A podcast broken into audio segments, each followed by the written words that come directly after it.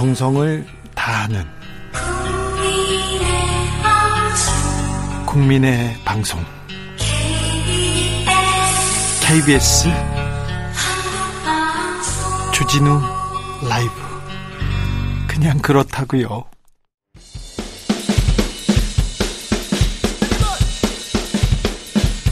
틱탁 틱탁 틱탁. 현란한 입담의 환상 드리블. 오늘 이 뉴스를 주목하라. 이슈 티키타카 머리부터 발끝까지 핫이슈 더 뜨겁게 이야기 나눠보겠습니다. 청코너 최진봉 성공회대 교수. 네 안녕하십니까 최진봉입니다. 오늘의 반갑습니다. 특별 손님은 홍코너 국민의힘 대전시당 시정감시단장입니다. 김소연 변호사 어서 오세요. 네 안녕하세요 김소연입니다. 김소연 변호사님은 국민의힘 선대위에서 어떤 직함을 맡고 계시죠? 네, 아무 직함도 안 맡고 있습니다. 아 그래요? 네. 어, 디 들어가신다는 얘기는 들었는데. 아 최근에 그 사법개혁위원회 위원으로 추천을 받았는데. 네. 어, 사법개혁 해야죠. 그렇죠. 개혁해야죠. 네. 네. 네, 그 위원회 최종 명단에서 어, 배제가 된 통보를 받았습니다. 아, 그래요? 네. 지금 지금 선 뭐 대선인데 사람들이 모여야 되는데. 네. 아 근데 야권에 그 야권에서 중요한 인물인데 이 김소연 변호사님. 네. 네. 근데 네. 뭐 지난번에 경선 캠프에서도 어, 조직본부, 부본부장, 뭐, 큰 자리도 아닌데, 지역에 있으니까 이제 조직 관리 좀 하도록 위촉 받았었다가, 그게 알려지니까 5일 만에 해촉이 됐거든요. 네. 네. 왜 그런지 잘 모르겠네요. 네, 왜 그런지, 네. 이, 이해관들의 작품으로 저는 아, 추정하고 있습니다. 이준석 대표 주변 사람들이요? 네, 네. 그러니까 그때 제가 이제 직접 그, 뭐, 이준석 관계자. 대표 자, 똑바로 해라 몇 번 얘기하셨죠. 네 네 네. 관계자분들한테 듣기로, 예. 어, 뭐, 이, 이준석, 뭐, 과 친한 기자분들이 이제 네. 취재가 들어갔나 봐요. 예. 뭐, 어, 이렇게 김소연 위, 뭐 위원장을 네. 영입을 하면, 어, 뭐, 대표와, 당 대표와 후보가, 어, 선 긋는 거냐, 뭐, 이런 식의 어떤, 어, 뭐, 기사를 쓰려고 준비를 했었나 봐요. 아, 네. 김소연 변호사를 윤석열 후보 쪽에서는 모시고 싶어 하는데 이준석 대표 쪽에서 약간 조금 부정적인 길이군요. 어, 기자들이 취재를 그렇게 하니까 부담이 되겠죠, 아무래도. 아, 그렇습니까? 네, 안 그래도 당대표와 뭐 후보가 무슨 대결 구도처럼 보이는데. 네. 최진봉 교수님 좀 이상하네요. 저요? 아니요, 김소연 변호사를 두고 네. 이 윤석열 후보와 저기 이준석 대표가 조금 갈등을 보인. 근데 뭐 김소연 변호사님 모르겠네 뭐 때문에 그랬 뭐 네. 제가 모르겠다고 얘기하지 않죠. 네.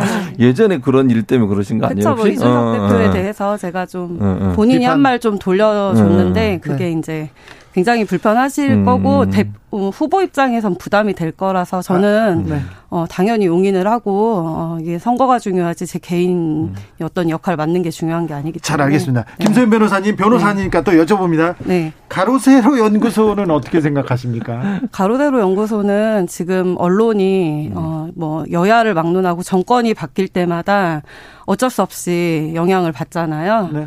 어 그런 가운데 어 국민들의 알 권리를 어, 실현하기 위해서 중요한 역할을 하고 있다라고 생각합니다. 아 국민의 알 권리를 위해 서요. 네, 네. 근데 특정 인물 개 개개인의 사생활이나 네. 막 사생활이나 뭐 그 과거 행적을 이렇게 들추는 거는 알 권리라고 보기는 좀 어, 좀 수위를 넘은 부분이 좀 있지 않습니까? 어, 어떤 부분 예를 들어 이번에 조동현 네. 조동현 씨는 뭐 사생활이 아니라 어 공동선대위원장으로 중요한 자리를 받아서 나갔고 이력 이력 관련해서 여러 가지 논란이 있었고 네. 그 부분에 대해서 이제 제보를 받은 거죠. 피해자인 배우자가 판결문과 어 유전자 검사라는 직접 증거를 팩트를 가지고 어 이제 제보를 했기 때문에 국민들로서는 그런 어떤 뭐 워킹맘, 엄마 이런 이미지를 가지고 선대위원장이 됐는데 과연 엄마로서 또는 뭐 어, 한 가정의 어, 배우자에게 어, 충실했느냐 여부도 어, 사실상 중요한 부분입니다. 네. 네. 그래서 알 네. 권리를 위해서 검증 잘했다. 이렇게. 잘한 거죠. 네. 아, 저는 그렇게 생각하지 않죠. 네. 그러니까 가로세로 연구소가 갖고 있는 여러 가지 형태들을 보면 물론 뭐 조동현 교수 건도 그렇지만 연예인들이나 이런 분들 보면 사생활을 가지고서 뒷조사를 해서 그걸 뭐 뒷조사라고 제가 표현한 게 나름대로 본인들은 이제 검증해서 보도를 했다고 하지만 그런 부분들이 국민의 알 권리에 직접적 연관이 있는지 잘 모르겠어요. 개인적으로. 그렇고 저는 이제 그런 행동이 결국 이제 유튜브 운영이라는 걸 통해서 돈을 벌고 그런 돈을 통해서 본인들의 경제적 이익을 실현하는 목적이 아니겠나는 생각을 갖고 있고요. 그러니까 뭐 정치인들이나 아니면 공인들에 대해서 문제가 있는 부분에 의혹을 제기하는 것은 충분히 이해하지만 그런 부분이 너무 사회생활의 영역이든지 아니면 개인적으로 꼭 국민들이 그 부분을 알아야 되느냐 하는 부분에 있어서는 좀 주의할 필요가 있어요. 특히 이제 이번 조도영 교수 건도 예를 들어서 조도영 교수 개인이 갖고 있는 어떤 문제점들을 지적하는 건 좋은데 예를 들어서 아이들의 뭐 이름이라든지 아니면 생년월일이라든지 이런 것들을 공개하는 것은 저는 바람직하지 않다고 생각해요. 음. 그러니까 그런 부분들은 사실 국민들이 알아야 될 이유는 없잖아요. 그렇죠. 그런 네. 그래서 제가 말씀드리는 음. 거예요. 그 네. 지난 정권 때 박근혜 대통령하고 뭐 혈연 관계도 아니고 아무런 관계도 없는 정말 사인인 정유라 씨 애기 안고 나오는 장면 그대로 보도한 게 메이저 언론 아닙니까? 네, 그런 행태는 지양해야 합니다. 그러나 어 정유라 씨는 정말 사인이었는데도 그런 어, 만행을 저질렀잖아요. 메이저 언론이. 그런데 어, 지금 공동 선대위원장이라는 집권 여당의 중요한 자리를 맡았습니다. 네, 당연히 검증이 필요하고 자 이게 피해자인 배우자로부터 제보가 온 것이고 명백한 판결문이 있는 팩트입니다. 확인되지 않았다고 자꾸 말씀들 하시는데 확인이 된 사실입니다. 아니 그 얘기를 하는 네, 게 아니고 네. 아이들에게 한 개인 정보들이나 이런 부분들을 공개한 부분은 네. 그거는 이유가 없는 거예요. 그럴 아이들에 이유가. 대한 개인 정보를 공개하지 않았어요. 판결문을 공개했고 네. 유전자 아니, 검사 결과만 제가 공개했습니다. 알고 있기로는 아이들의 사진과 사진 전부 다 네. 어, 이렇게 블러 처리를 했고 정유라 씨 아기 음. 얼굴까지 다 그대로 생생하게 쫓아다니면서 보도한 메이저 언론들이 그렇게 뉴미디어를 비판할 일은 아닌 것 같습니다. 자, 네. 그러면요. 네. 어, 김건희 씨 의혹을 계속 보도하고 있는 또 어, 유튜브 유튜브가 있지 않습니까? 네네. 이 부분은 어떻게 보시는지요? 김건희 씨에 관해서 만약에 지금 조동현 씨처럼 명백한 피해자의 제보가 어, 뭐 판결문이나 유전자 검사나 어떤 그런 뭐 주변 동료들, 육사 동기들 같은 사람들의 명백하고 또 여러 명의 다수의 제보가 있었다면 보도 열린공감 TV가 하는 보도가 합리화가 되겠죠. 그런데 지금 그야말로 뇌피셜 썰이잖아요. 40몇 년생인가 30몇 년생 할아버지가 어 태권도 옆에 하면서 어, 호텔에도 가고 또 이재명과도 친분이 있고 이런 약간 앞뒤가 하나도 맞지 않는 보도를 했잖아요. 그런 부분들은 아까 이전 패널께서 말씀하시던데 민원위원 패널께서 말씀하시던데 명백히 제재를 받아야죠. 네. 아니 그 얘기가 아니고 네. 허위 이력 논란 그 네. 얘기를 하는 거예요. 그러니까 지금 말씀하신 것처럼 아, 지금 지금 질문하신 아, 거는 그러니까 그 부분은 저는 뭐 그 부분은 제가 사실관계가 확인이 안 됐기 때문에 그렇게 얘기하는 것은 좀 지나칠 면이 없지 않아 있다고 봐요. 저도 그러니까 예를 들어서 뭐 얼굴 관련된 문제라든지 사생활에 관련된 문제 이런 문제에 대해 그러니까 저는 아까도 똑같은 얘기예요. 그러니까. 공인이라 하더라도 사생활의 영역에서 과연 그런 부분들이 국민의 알 권리를 충족하는데 필요하냐 하는 부분들에서는 저는 논란이 있다고 보고. 그러면 그 정유라 씨 보도에 대해서 어떻게 어, 그 생각하세요? 정유라 씨 보도도 만약에 네. 그 아이를 그렇게 중으로 보도한 건 저는 잘못했다고 정유라 생각해요. 씨 공인이에요? 정유라 씨는 공인이 아니더라도 네네. 네. 삼성이라는 곳에서 지원을 받아서 뭔가 혜택을 받았다면 그분이 혜택을 받은 부분은 보도를 해야 한다고 봐요. 어, 저는. 정유라 그러니까 씨가 혜택을 받은 정유라 씨. 개인에 대한 네, 네. 예를 들어서 아까 말씀하신 아이의 얼굴이라든지 그런 거는 보도할 이유가 없다고 저는 봐요. 근데 만약에 삼성이나 이런 데서 지원을 받았는데 정유라 씨한테 그런 혜택이 갔다고 하면 그분의 뭐 예를 들면 학교에서 혜택 받은 부분이 있는지 하는 부분들은 보도가 필요하다고 보는 거죠. 어, 그렇죠. 네, 음. 네. 네. 네. 최지봉 교수님 네. 얘기는 뭐 수긍이 가죠? 네, 그렇죠. 네, 네. 네. 자, 윤석열 후보의 부인 김건희 씨 허위 이력 논란 계속 좀 커지고 있는데요. 오늘 윤석열 후보가 송구한 마음을 갖는 게 맞다. 김건희 씨도 사과할 의향이 있다고 했습니다. 어떻게 보셨습니까? 김소연 변호사님. 아, 네. 저는 그 우리 후보님께서 네. 어, 입장을 전달하셨기 때문에 어, 그 외에 다른 사람들이 이에 대해서 가타부타 말을 하는 건 부적절하다라고 생각합니다. 그러나 이제 어, 일각에서 계속 여러 가지 의혹 나오는데 그 중에서 확인된 사실들에 대해서 네. 아마도 김건희 씨가 사과를 할 모양인데요. 네, 적절하고 또 우리 후보자가 그 후보자 후보님이 공정과 상식이라는 것을 이번 대선의 기치로 들고 나왔습니다. 네. 그리고 그리고 오늘자 발언을 보시면 신뢰를 언급을 하셨습니다. 네. 어, 이재명 후보의 숱한 거짓말 논란과 관련해서 어, 신뢰관계를 국민들께 보여주겠다라는 취지인데요. 네. 어, 바로 어, 사과와 이런 신뢰 메시지는 언행일치의 어, 모습이라고 평가하고 싶습니다. 아, 윤석열 네. 언행일치의 네. 모습이다. 네. 최진봉 교수님 어떻게 보셨어요? 그렇게 생각하지 않고요. 그러니까 윤석열 후보가 물론 사과할 의향, 뭐 김건희 씨가 이렇게 인터뷰한 걸로 보여져요. 사과할 네. 의향이 있다라고 네. 얘기한 걸로 사과할 의향이 있으면 사과하시면 된다고 보고요. 사실관계를 명확하게 밝힐 필요가 있어요. 왜냐하면 지금 계속 후속 보도를 보면 재직 증명서도 지금 그 사무국장인가 그분이 한국 게임, 산업협회 사무국장 인터뷰를 하셨는데 본인이 발행한 그러니까 같이 그분이 일한 기억 어, 경험이나 기억이 없다라고 얘기를 하셨어요. 그러면 네, 네. 이, 이 재직 증명서도 허위일 수 있는 의혹이 생기는 거거든요. 물론 네. 제가 단정적으로 지금 얘기할 수 있는 상황은 아니라고 봐요. 네. 왜냐하면 이건 이제 조사가 이루어져야 되니까. 네. 그렇다고 하면 과연 어떤 부분을 어떻게 사과할지 하는 부분에 대해서 정리를 하시고 또 하나는 본인이 정말 잘못한 부분이 있다면 그분이 어떤 부분인지 하는 부분을 명확하게 밝힐 필요가 있다. 네, 저는, 저는. 네, 대선 음. 후보자에 대해서 이렇게 음. 엄격한 잣대를 들이대는 거 음. 정말 상당히 우리나라가 도덕성이 높아지고 고무적인 현상이라고 봅니다. 네. 자, 후보자 부인에 대해서 이렇게 배우자에 대해서 이 정도 잣대면 어, 후보자인 이재명 후보의 어, 논문 표절부터 시작해서 네, 전체적으로 거짓말, 범죄, 전과 사범, 경위 낱낱이 밝히고 전부 다 해명하고 국민 앞에 하나하나 어, 어떤 범죄를 어떻게 일으켰는지 그때 상황이 어땠는지 어, 우리 김건희 씨에게 들이대는 잣대 이상으로 후보자이니만큼 정확하게 네, 들이대야죠. 네, 들이대야 이재명 후보의 정가 사범 얘기 계속 하시는데 그건 이미 다 공개가 됐어요. 어떤 본인이 사과를 하거나 본인이 네. 사과했어요. 어, 그러니까 김건희 씨에게 요구하는 수준으로 우리 대선 국면에서 정확하게 다시 그러니까 한번 해야 다 됩니다. 다 하고 있다고요. 다 하고 있고 그 네. 부분에 대해 정가 사범 얘기 자꾸 하시는 그 부분은 이미 다 보도가 됐고 본인도 사과를 했어요. 그 부분에 대해서 그리고 논문 표절 문제도 본인이 반납을 하셨고요. 하기를 그러니까 그 부분 은 이미 다 알려진 것이고 이미 국민들이 다 인지하고 있는 부분이고요. 김건희 씨 건은 새로 나왔기 때문에 이 부분이 이제 검증이 필요하다고 저는 보는 거예요. 김소연 변호사님. 네, 네, 네. 음, 표창장 위조. 네. 조국 전 장관의 표창장 위조 사건. 네, 네, 네. 그리고 이 김건희 씨의 수상 이력 그리고 재직 증명서 위조 의혹. 경중을 가릴 수 있을까요? 두 사건을 어떻게 비교해서 경중이 보십니까? 명확하죠. 네. 하나는 범죄고 네, 하나는 어 이력을 과장해서 어 본인이 어 이렇게 뭐 이렇게 좀 과장을 해서 작성을 했을 것이라는 지금 의혹이 나오는 수준이고요. 네. 사문서 위조에 해당하거나 어 또는 표창장 위조에 해당하는 이런 범죄 인지 여부가 어, 경중이 완벽히 갈라지는 부분입니다. 어, 정확하게 네, 다시요? 네, 범죄 인지 여부, 범죄 구성 요건에 해당하는지 아닌지. 네, 이 네. 이력 수상 이력 위, 조 재직 증명서 위조는 범죄하고는 아직 모른다. 범죄로 볼지 안 볼지. 어, 그렇습니다. 이력서에 이렇게 본인이 어디 수료대 뭐, 뭐 졸업이라고 썼다거나 네. 네, 이런 부분이 예를 들면 당락을 결정한다거나 네. 어, 또는 어, 다른 피해자, 어, 다른 합격자를 떨어뜨리는 어, 경쟁자가 있는 어떤 입시에서 어, 영향을 끼쳤거나 이런 부분들이 드러나지 않는 이상 어, 뭐, 이력을 과장하는 사례들이 굉장히 많아요. 네. 피해자가 없으면 일부 경력이나 이력, 허위 기재는 용인된다 이 말씀이신가요? 저는 절대 용인되지 않는, 아, 저는 개인적으로 그런 것들에 대해서 엄격한 스타일인데요.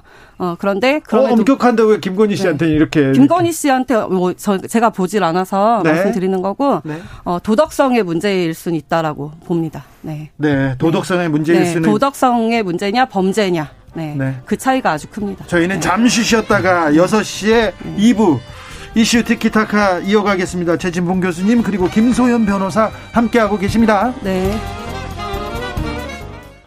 주진우 라이브 함께하고 계십니다. 지역에 따라 2부에 합류하신 분들 계시죠? 어서 오십시오. 잘 오셨습니다. 7시까지 함께해 주십시오. 라디오 정보센터 다녀오겠습니다. 정한나 씨. 이슈 티키타카 이어가겠습니다. 부분적으로는 몰라도 전체적으로 허위는 아니다. 저쪽 떠드는 얘기만 듣지 마시고 윤석열 후보는 굉장히 좀 화가 나신 것 같아요. 저는 그 말도 사실은 국민들 설득하는 데는 한계가 있다고 생각해요. 허위가 부분적으로 허위가 있으면 전체적으로 문제가 없다 이런 논리는 맞지 않다고 저는 봐요. 그리고 본인이 공정, 정의 이런 거 얘기하고 얘기하셨잖아요. 그리고 조국 전 장관 관련해 수사할 때 그 수사의 기준을 본인의 가족에 동일하게 들이댄다고 생각해요, 저는. 그러니까 조국 전 장관 가족이 죄가 있냐 없냐 그 문제는 저는 여기 여기서 얘기하고 싶지도 않고 네. 그건 이제 법률적으로 심판이 나오겠죠. 국민들은 그 기준에서 보겠죠. 그렇죠. 근데 이제 본인의 그 아내 관련해서 이런 문제가 나왔을 때 이렇게 이 반응을 하는 건 저는 바람직하지 않다고 생각해요. 과연 윤석표, 윤석열 표 공정이 뭐냐 이런 비판이 있을 수밖에 없기 때문에 네. 좀더 명확하고 또 국민들이 납득할 수 있을 정도의 대책이라는 반응을 내놓는 게 저는 필요하다고 봅니다. 내노란불 얘기가 나올 수밖에 없는 구조이기도 합니다. 김소유 변호사님. 아, 네. 어, 윤석열 후보가 앞으로 어떻게 음. 하시는지 좀 지켜보시면 될 일이라고 생각을 합니다. 네. 그러나 제가 좀 지적을 하고 싶은 부분이 있다면, 어, 우여곡절 끝에 선대위가 완성이 됐는데 네. 어, 이런 부분들이 예상이 됐었던 부분이잖아요. 그렇죠. 열린 공감 TV나 뭐 이런 데서 계속 어, 문제 제기를 했었는데 지금까지 뭔가 통일된 어떤 대책 마련이나 지금 의문 국민들께서 의문을 갖고 계신 부분 분명 윤석열 후보님은 어, 정확하게 말씀하실 거고 오늘도 이후 여하를 막론하고 사과할 부분이라고 그러니까 뭐 어, 국민들에게 납득할 수 뭐 납득을 할 수 없다 국민들은 어, 이제 이런 취지로 사실상 말씀을 하셨거든요. 그래서 어, 당사자인 김건희 씨와 어, 우리 후보님께서 어, 통일된 어떤 창구를 통해서 어, 적절한 시기에 발언이 나와야 되는데 이건 선대위가 제 기능을 하지 못하고 있어서 좀 그 부분은 아쉽네요. 네, 네, 많이 아쉽습니다. 네. 네, 네. 근데 또 하나는 이제 저는 네. 아까 이제 입사 관련해서 당락 이게 처음에 해명 나온 것도 저는 이해가 잘 안 돼요. 저도 이제 학교에 있지만 당락 결정에 중요한 영향을 미치지 않거나 경쟁자가 없었다고 얘기하는 것은 이거는 맞지 않아요. 왜냐하면 만약에 본인이 혼자 연락을 받고 지원을 했더라도 그 자리에 다른 사람이 갈 수 있는 기회는 충분히 있는 거예요. 예를 들면 지원을 세 사람이 안 하고 온 사람 한 사람이 했으니까 당 이게 뭐 경쟁이 전혀 아닌 거다 이렇게 얘기하면 저는 안 된다고 봅니다. 왜냐하면 만약에 김건희 씨가 그 자리에 안 가셨으면 다른 분이 갈 수도 있는 거잖아요. 충분히. 그러니까 네, 네. 그리고 또 하나는 교수들이 겸임 교수나 아니면 시강사를 뽑을 때도 교수 이게 과의 교수들이 함께 모여서 이력서를 봐요. 이분들이 이분이 정말 누군가 추천을 하겠죠. 예를 들면 저희 과에 예를 들면 다섯 명, 여섯 명 교수가 있으면 그 중에 한 분이 이분 좀 어떤지 한번 우리가 같이 얘기해 봅시다. 네. 라고 논의하고 결정을 하는 거거든요. 네. 그러니까 네. 당락의 결정이 저희 영향을 미치지 않았다고 볼 수가 없어요. 그러니까 저는 음. 그런 부분도 그렇게 대응하는 것은 상당히 국민들의 입장에서 봐서는 납득이 어려울 거라고 생각합니다. 네, 네. 정확하게 규명해서 사과할 음. 부분 있으면 사과를 했으면 좋겠고 네. 저는 아까랑 비슷한 음. 말씀드리는데 음. 최근에 이재명 후보님 우리 교회 집사 논란 있었잖아요. 네, 사소한 거짓말 하나하나 다 이렇게 검증하는 분위기니까 음. 우리 이재명 후보님께서는 왜 그런 말씀을 하셨는지 저는 개인적으로 되게 궁금하거든요. 김소연 변호사님 네. 참 윤석열 후보 얘기하다 네. 쭉 네. 이재명 후보한테 잘 가시네요. 아, 궁금하더라고요. 네. 서창범님께서 네. 일반 기업체도 입사 서류 허위 시 입사 취소하는데 어찌 인재 육성을 책임지는 강사 교수는 두말할 나이 없죠 얘기합니다. 아무튼 그러면 김건희 씨나 윤석열 후보의 사과 네. 뭐 공식적인 사과 이런 네. 게 필요하다. 이렇게. 필요하고 이제 그럼에도 불구하고 후보자 배우자의 문제지 후보자 문제는 아니니까. 네. 네. 사과하면 네. 말끔하게 이제 넘어가면 됩니까? 어, 뭐 혹시라도 뭐 문제가 될 부분이 있으면 민주당이 가만히 있겠습니까? 네. 뭐 법, 적으로 문제가 되거나 하면 네. 자, 이 문제는 어떻게 정리해야 될까요? 네. 그러니까 저는 이렇게 생각해요. 네, 사과는 당연히 해야 되는데 사과할 때 명확하게 어떤 게 잘못됐고 어떤 부분이 만약에 어 제대로 정리가 안 된 부분이 있다면 이런 부분을 정리를 잘 하셔야 돼요. 왜냐하면 그냥 사과하고 넘어가면 나중에 또 다른 게 나올 수도 있잖아요. 그렇죠. 그러면 정말 진정성 없다. 또 네, 다시 사과해라. 그럴 수, 있잖아요. 그래서 본인이 네. 다 이제 김건희 네. 씨가 보시고 네. 이게 정말 어떤 분이 문제가 있다는 걸 명확하게 밝히고 끝내지 않으면 네. 또 다시 문제가 될 수 있다는 점 꼭 기억해야 됩니다. 하나만 더 물어볼게요. 네네네. 아. 얼마 전에 김건희 씨가 카메라를 피했는데 네. 뭐 측근인지 수행원인지 막 목을 이렇게 막 누르더라고요. 네네네. 충격적이더라고요 그 모습. 네네네. 왜 그렇게밖에 대응할 수 없었을까요? 네. 김소연 변호사도 제, 그 부분 좀 안타깝죠. 네, 제가 선대위에 있지 않아서 그 네. 경위를 전혀 모르거든요. 네. 어 그래서 뭐. 일각에서는 뭐 마치 범죄자 모습 같다고 또 보도하고 이렇게 음. 좀 악질적인 프레임 씌우기를 했는데 어 선대위가 어, 무조건 선대위가 잘못한 거다. 어 배우자를 마킹하는 배우자를 어, 보호하거나 또는 어 여러 보도 자료를 내거나 하는 통일된 창구가 총괄 선대위 중심으로 이미 정리가 되어 있어야 되는데 오늘 김종인 선대위원장 자기는 잘 모른다, 확인하지 않았다 이런 발언들이 나왔거든요. 네네. 네. 네. 선대위의 잘못이라고 생각하고 있습니다. 네. 네. 그러니까 네. 저는 지금 그 네. 부분도 사실 아쉬운 네. 부분이에요. 그러니까 네, 그냥 사진만 보면 이상해요, 진짜로. 그죠? 그러니까 네. 후보의 부인이고 그분이 회사의 대표로 저는 알고 있는데 네. 그렇게 하는 거는 맞지 않다고 보거든요. 네, 그리고 본인의 의사에도 반하는 것으로 그러니까요. 보여지거든요. 그러니까요. 네. 그래서 이게 여러 가지가 나올 수밖에 없어요. 그런 화면이 네. 하나 나오게 되면 네. 선거에도 영향을 미칠 수밖에 없고 대체 뭘 어떻게 뭘 잘못했길래 저렇게까지 해야 되나? 차라리 그냥 이거 취재하지 마세요. 취재 거부합니다. 우리 나중에 어, 정식으로 취재 요청하지 이러고 넘어갔으면 문제가 그렇게 크지 않았을 거예요. 근데 진짜 목을 뒤에서 잡고 막 마치 그 이런 표현이 제가 제 표현입니다. 연행하듯이 데리고 들어가는 듯한 모습을 보이는 것은 상당히 부적절해 보였어요. 네, 교수님 그러면 저 질문 음. 좀 하나 음. 할게요. 김혜경 씨가 음. 얼마 전에 낙상 사고 후에 어, 수행원이 거의 진짜 고의로 위장했다 싶을 정도로 시선 돌리기 하는 방식으로 어, 이렇게 취재원을 따돌린 사건이 있었는데요. 음. 그때 뭐 무슨 범죄자냐, 왜 저렇게 위장을 하냐 이런 이야기는 안 했거든요, 사람들이. 음. 그런 취재 뭐 어떤 본인이 그렇게 위장한 부분에 대해서는 어떻게 생각을 하십니까? 본인이 위장한 건 아니고 아마 네, 이제 그 네. 수행원이 위장을 한 것 같은데. 네. 그 부분에 대해서는 그러니까 네. 이, 이, 사안하고 직접적인 연관은 없다고 생각해요. 그러니까 제가 네. 말씀드리고 네, 싶은 건 뭐냐면 사진에 대해서 예를 들어서 그런 뭐 취재원을 따돌리기 위해서 그렇게 한 것이 취재 윤리에 맞냐 안 맞냐 하는 부분에서는 비판할 수 있지만 이거는 후보자의 부인을 이렇게 뭐 어떻게 뭐랄까 다룬다는 표현이 제가 맞을지 모르겠는데 어쨌든 모신다고 목덜미를 그렇게 끌고 들어가는 모습과는 네, 전혀 네. 다른 차원의 문제라고 논란을 봐요. 일으킨 총괄선대위원장은 네, 네. 저는 이거 책임을 졌으면 음. 좋겠습니다. 음. 총괄 총괄선대위원장이 누구죠? 김종인 위원장이고 아, 또 네. 이거 홍보 총괄 본부장까지 있잖아요. 네. 이준석 대표. 네, 네. 왜 어째 이런 일들이 일어났는지 네. 정말 안타까운 개탄을 금치 못하고 알겠습니다. 있습니다. 네, 조금 조금 국민들 음. 보기에도 조금 이거는 좀 이상하다. 왜 저렇게 모시나. 네, 그런 네. 생각은 했습니다. 네, 김소연 변호사도 그 부분 지적하십니다. 자, 이재명 후보가 사회적 거리두기 강화 조치를 정부에 강력하게 요청했습니다. 단계적 일상회복 정책 좀 거리두기로 다시 이렇게 되돌아가야 될 것 같은데 아 지금 정부의 정책 어떻게 보시는지요, 김소연 변호사님 궁금합니다. 아, 네, 저는 개인적으로는 진작에 사실 어, 코로나 이렇게 좀 치매해지기 전에 어, 초반부터 좀 다른 뭐 홍콩이나 어, 대만 사례들처럼 잘했으면 어땠을까라는 생각이 일단 안타깝고 이재명 후보가 이렇게 지금 어, 정부한테 요청하는 게 이제 자칫 당정청 전부 이렇게 교착으로 보일 수 있잖아요. 그리고 실제로 이철희 정무수석이 또 발언도 했고 민주당에서도 어, 약간 좀 불편한 심기를 드러냈거든요. 청와대도 그렇고. 근데 어, 이 부분에 대해서는 지금 이재명 후보가 어, 많이 초조하다라는 것을 단편적으로 드러내는 음, 행태다라고 보여집니다. 네. 초조한 건 아니고요. 네. 지금 네.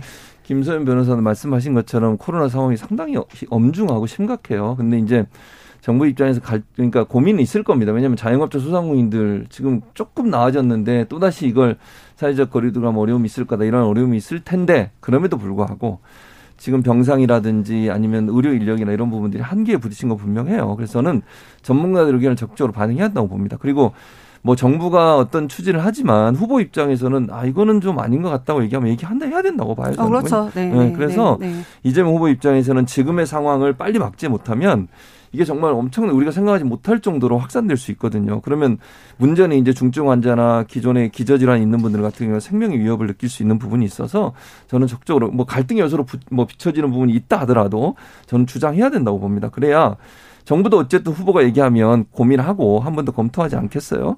그런 차원에서 이재명 후보가 얘기하는 건 저는 적절했다고 생각해요. 네, 네. 음.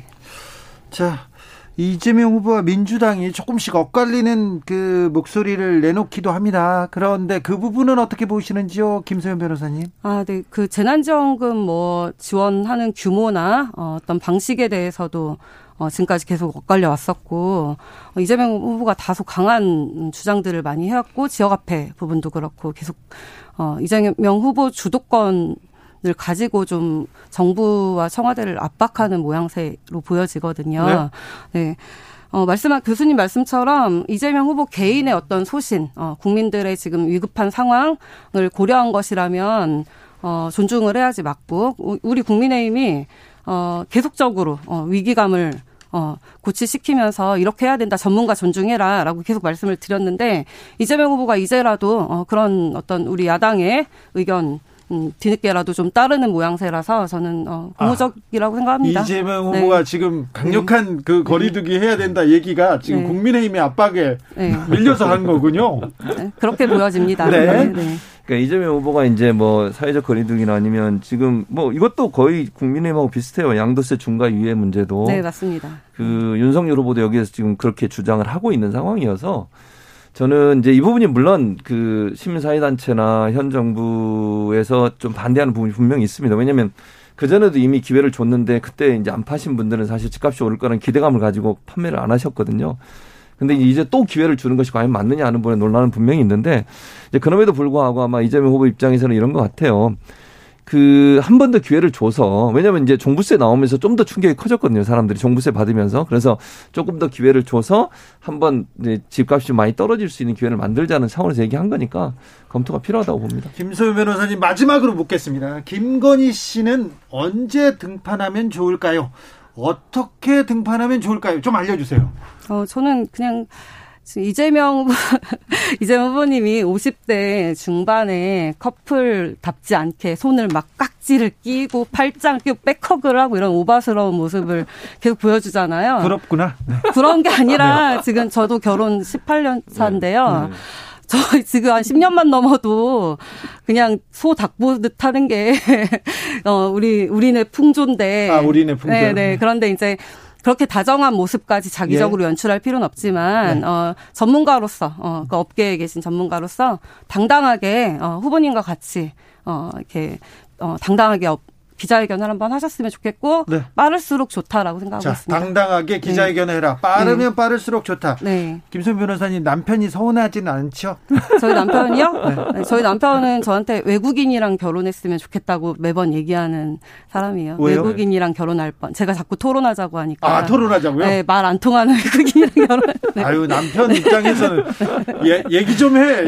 토론에 그럼 무섭습니다. 네. 아무튼 김소연 변호사의 뭐 조언에 대해서 대해서 어떻게 보십니까? 뭐 저도 뭐 거의 비슷한 음. 얘기예요. 그러니까 언젠가는 나와야 돼요. 지금 계속 안 나온다고 해서 문제가 해결될 문제는 아니거든요. 네. 그리고 안 나오면 안 나올수록 다른 얘기들이 많아집니다. 그래서 그런 부분을 좀 줄이기 위해서는 빠른 시간에 나오는 게 필요하다고 봐요. 자, 저 음. 잠깐 음. 교수님 아까 발언 음. 30초만 말씀. 네. 제, 저 그냥 이거는 교수님께 꼭 말씀드리고 싶은 음. 건데 아까 이재명 후보 그 예. 양도세 관련해서 음. 어 기회를 준다 이런 표현을 하셨는데 사실 저는 네. 국민들에게 기회를 주는 이런 음. 시혜적 어, 정부의 모습, 대통령의 음. 어떤 상, 임금님과 같은 다 품어주는 음. 모습 이런 것들은 정말 근 전근대적 행태라 생각을 제, 합니다. 네, 네, 무슨 그런 말인지 알겠는데 네, 발언을, 제 단어 하나 가지고 네. 지금 지적을 하신 건데 네, 네, 네. 제 의미는 이미 뭐 청취자들도 아셨겠지만 양도세 중과세를 유예해 줘야 집을 많이 갖고 계신 분들이 집을 팔 수 있는 기회를 갖는다는 차원에서 말씀을 드린 거니까 제가 그분들한테 시혜를 준다는 의미는 아니었어요. 아, 예, 음. 그렇게 볼까요? 주미연님께서 저희 저희는요 결혼 17년 차인데 손꼭 잡고 다녀요. 아이고, 김현성님 60인 저도 손 꼭 잡고 다닙니다. 아이고 부럽습니다. 네, 네, 네. 네. 부럽네요. 네. 네. 이슈 티키타카 마무리하겠습니다. 전진봉 교수님, 김소연 변호사님 오늘 감사했습니다. 네, 감사합니다. 감사합니다. 정치 피로, 사건 사고로 인한 피로, 고달픈 일상에서 오는 피로. 오늘 시사하셨습니까? 경험해 보세요. 들은 날과 안 들은 날의 차이. 여러분의 피로를 날려줄 저녁 한 끼 시사. 추진우 라이브.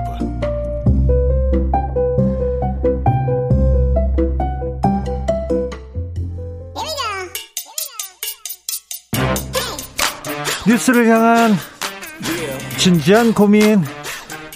기자들의 수다. 라이브 기자실을 찾은 오늘의 기자는 코인데스크 코리아 김병철 편집장입니다. 어서 오세요. 네, 안녕하세요. 비트코인이 지금 급락한다면서요? 네, 계속 급락하고 있었는데 이제 또 급락했습니다. 어, 지난주에 이제 제가 이 자리에 와서 비트코인이 한 9% 폭락했다라고 말씀드렸는데 그때가 얼마였죠? 그때가 5 6 천 아 6,200만 원 정도 됐는데요. 네. 지금이 6천만 원으로 거래가 되고 있어요. 네. 어제는 이제 5천만 원 아래로 내려갔었는데 네. 이게 11월 초에 이제 8천만 원에서 그러니까 한 2천만 원 내려간 거죠. 네.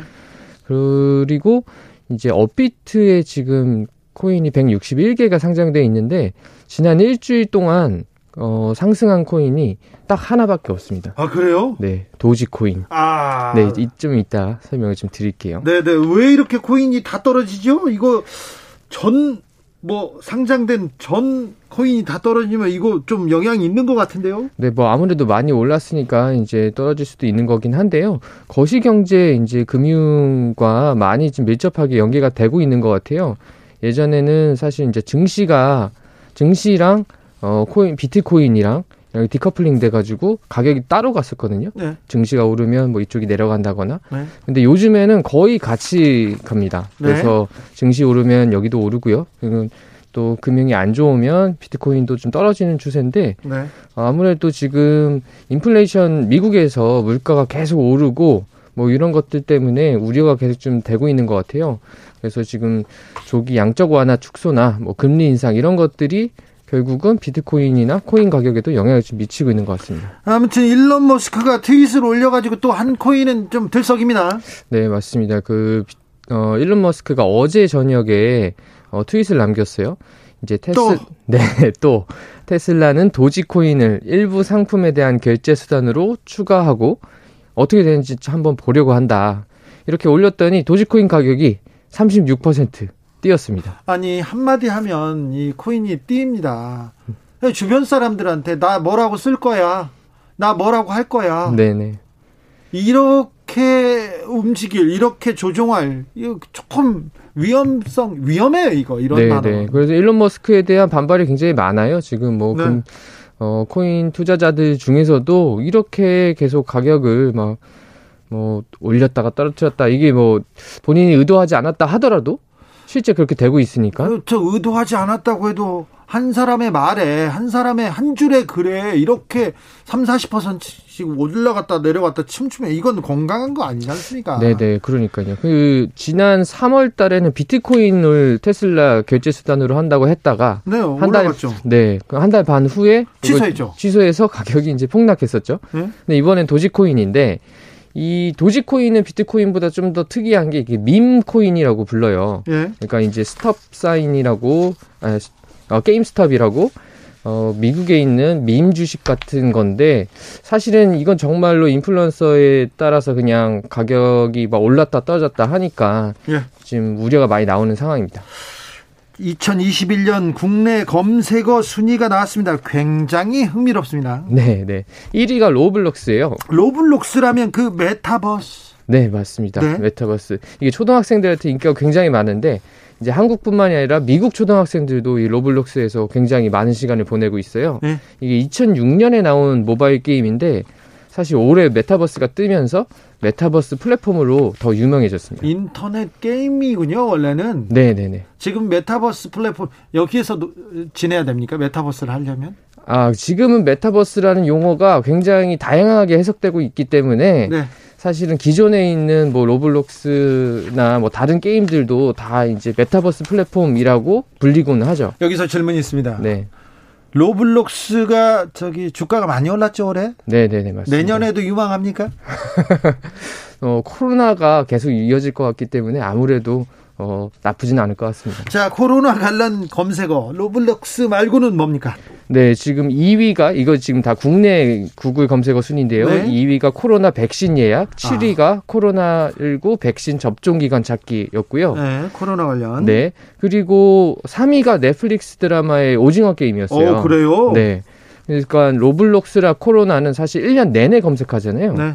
근데 이제 오징어 게임은 9월에 방송을 시작했으니까 3개월 만에 이제 어, 국내 검색어 3위에 오른 거예요. 네. 그러니까 그만큼 1, 2위보다 짧은 시간에 굉장히 많은 검색이 있었다 상대적으로. 다른 순위는 어떻게 됩니까? 네, 아무래도 이 양적 완화 시대에 이제 투자자들이 굉장히 많아지면서 그걸 반영한 검색 결과가 나왔습니다. 네. 4위가 테슬라 주가를 검색어였고요. 네. 5위가 비트코인, 8위가 삼성전자 주식.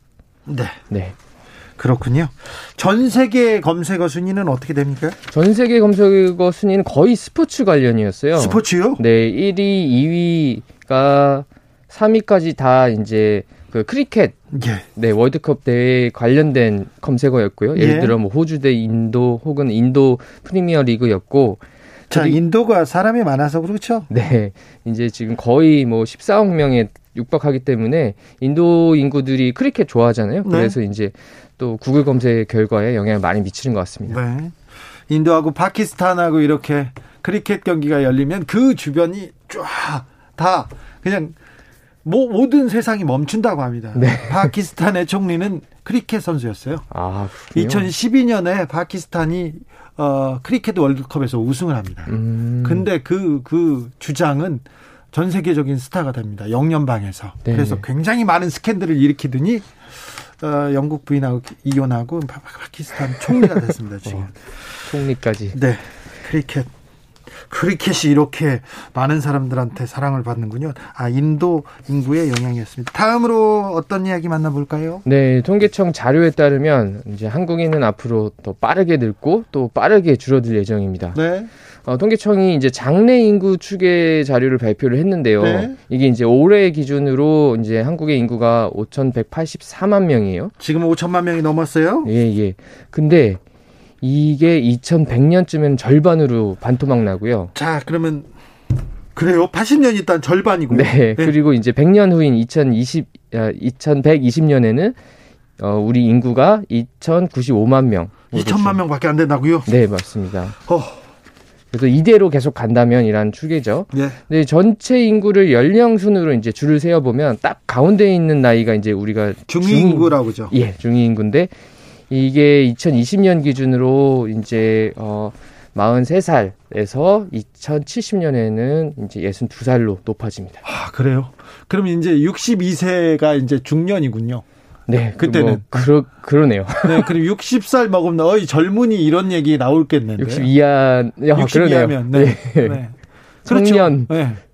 청년 되는 거네요. 네, 알겠습니다. 근데 오 우리 출산율이 너무 낮아서 그렇습니다. 네, 맞습니다. 이게 지금의 어 0.8명 수준의 합계 출산율이 2030년까지 이제 한 명대로 회복하지 못한다라고 통계청은 지금 전망하고 있고요. 예.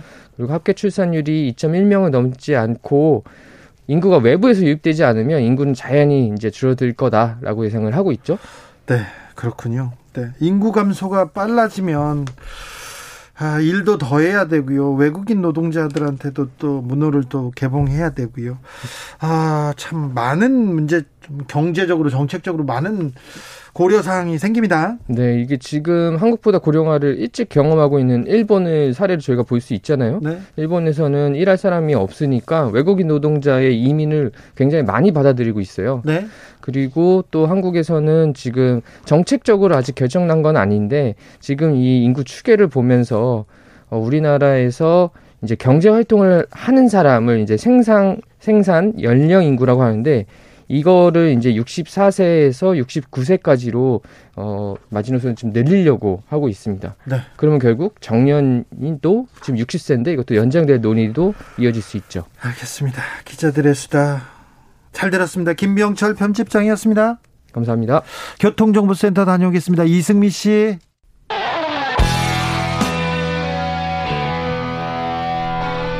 스치기만 해도 똑똑해진다. 드라이브 스루 시사 주진우 라이브